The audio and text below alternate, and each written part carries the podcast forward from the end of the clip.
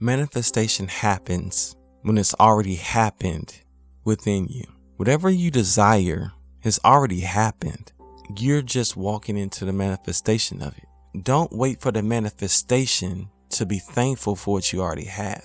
Don't wait for you to see it manifest into your hands to know that you already own it. Abundance is yours and it's attracted to you and it moves in those that have purpose for it. You see, you don't have to ask for something that you already know is yours. What you're seeking is already been found within you. What you're asking for is already been given within you. If God is your source and you are a branch attached to Him, what comes out of you is the benefits of being connected to the source. And one of those benefits is money. Money grows on trees.